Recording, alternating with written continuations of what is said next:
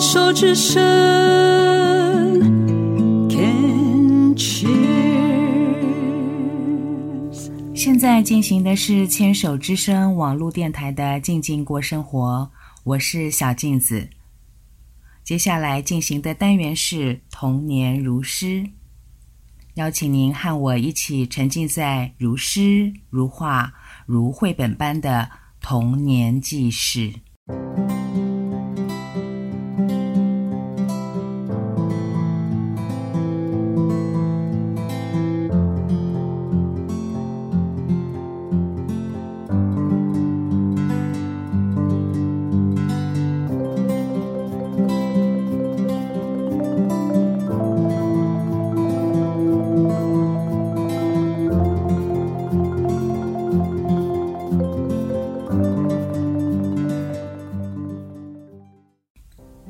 今晚想聊聊我家的老太太。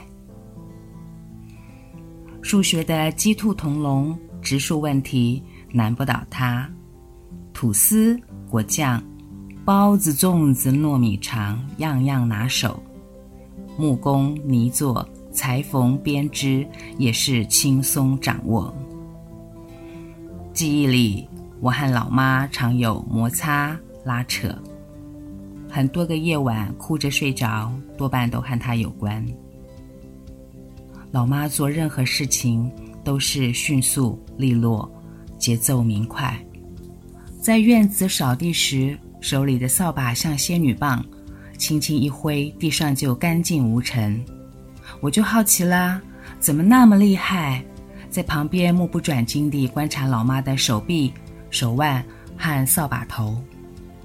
这时候他就会赶我去念书，说：“扫地有什么好看的？去去去去去。”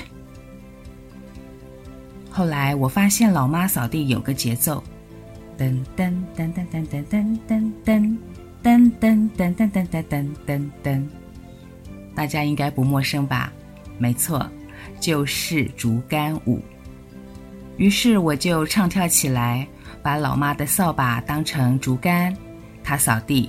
我就右收右收右左收，左收左收左右收的跳起来。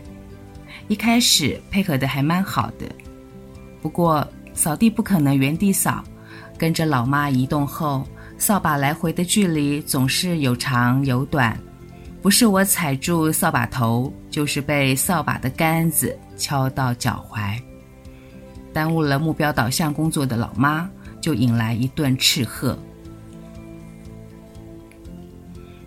类似这样姐弟一起胡闹玩耍，然后搞砸的事，多半都是我受罚。嗯，不过我承认，小时候我真的很白目，听不出大人语气，只顾着专心的跳来跳去。可以想见接下来发生了什么事吧？扫把一大耙的朝我屁股夯下去。刚刚还跟着我一起唱跳的狗子，早已站到一旁，幸灾乐祸的见笑着。这就是会看人脸色、识时务的老妖。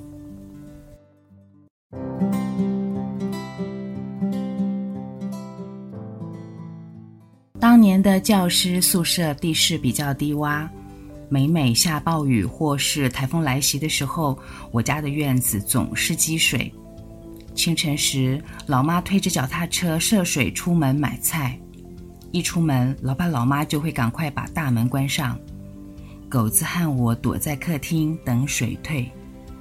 水退的差不多的时候，就开始满院子找乌龟和锦鲤。树木清点正确后，我们才能够开门出去和小朋友们玩。所以，往往错过了划洗澡盆和门板的有趣水上活动。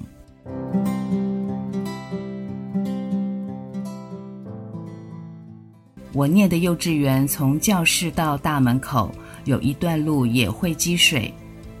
一天放学，妈妈来接我，她站在校门口向我招手，喊着：“过来，过来！”我看到那一大片的积水，吓得不敢移动。于是，母女二人就在那儿不知僵持了多久。雨势没有停歇的迹象，越下越大。老妈的语气越来越急促暴躁。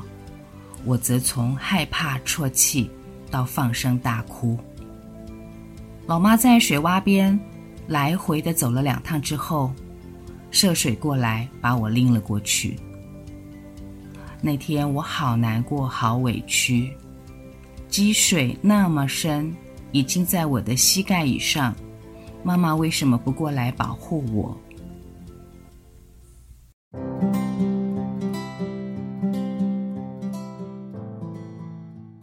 记忆中有几回我被带到外婆家，陌生的环境，奇怪的大人，老旧的房舍，紧张孤零零的感觉，到现在还是那么的鲜明。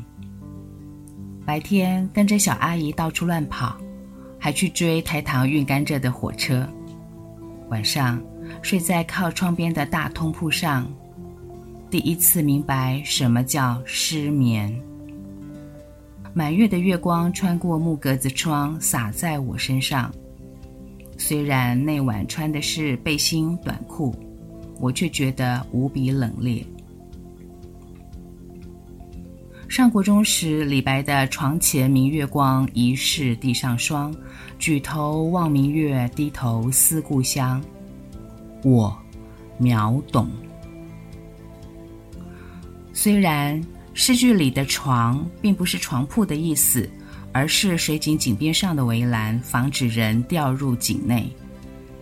但是我真真实实的在床上看到明月光照在我身上，想家的微微酸楚，至今仍十分深刻。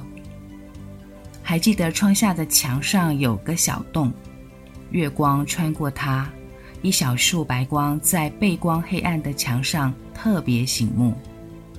失眠的我开始挖那个洞。刚刚我说过，那时的外婆家是个老旧的房舍，墙上有很多泥土，抠着抠着还能抠出一些草来，里头还有些竹片。经过一个晚上的抠抠，也让我挖出了一个拳头大小的洞。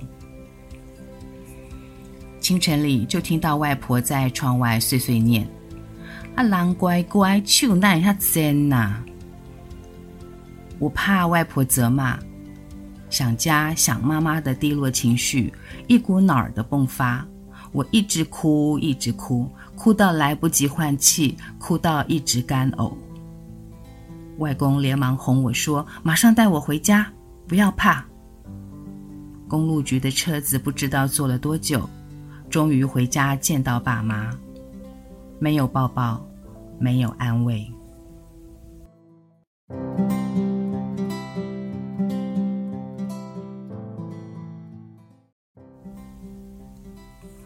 还有一回啊，妈妈没有打招呼就出门了，许久都没有回来。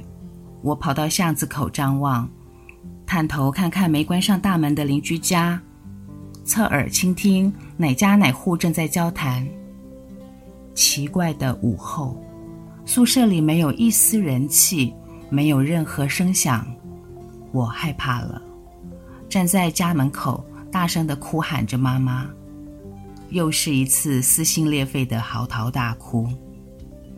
就在换气快换不上来的时候，妈妈出现在巷口了。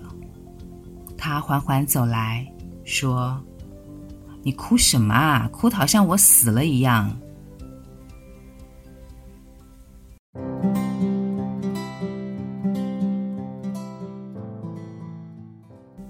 一天午睡后，我醒得早，看见狗子枕在妈妈的被窝里，睡得好香好甜，我也想要。于是，我过去把狗子拖开，睡到妈妈怀里。妈妈却把我推开，说：“哦，好热，别黏过来。”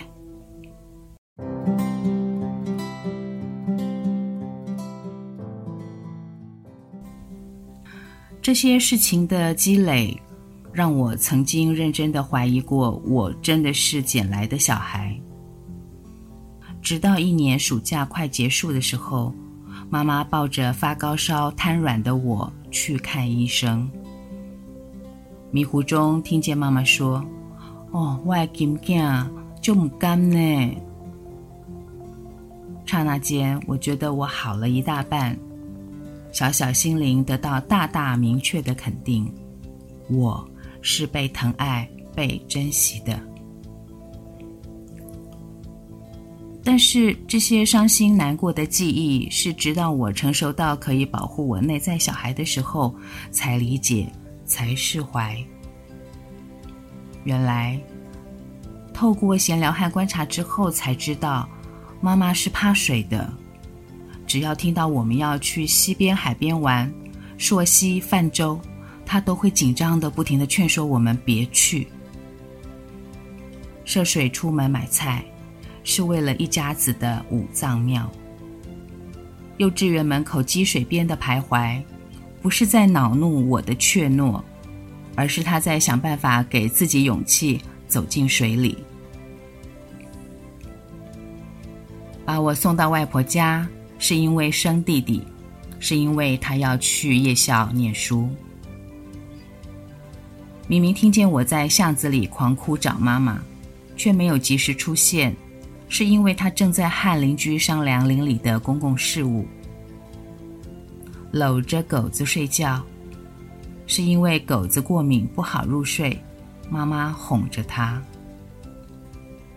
当时妈妈没有对这些事情做任何的解释，或许不觉得这是什么事儿，也或许是觉得小孩子年纪小不会懂吧。还有啊。我闷着一肚子气，也不知道该怎么提问。我们这对母女是不是像粗线条对上了高敏感？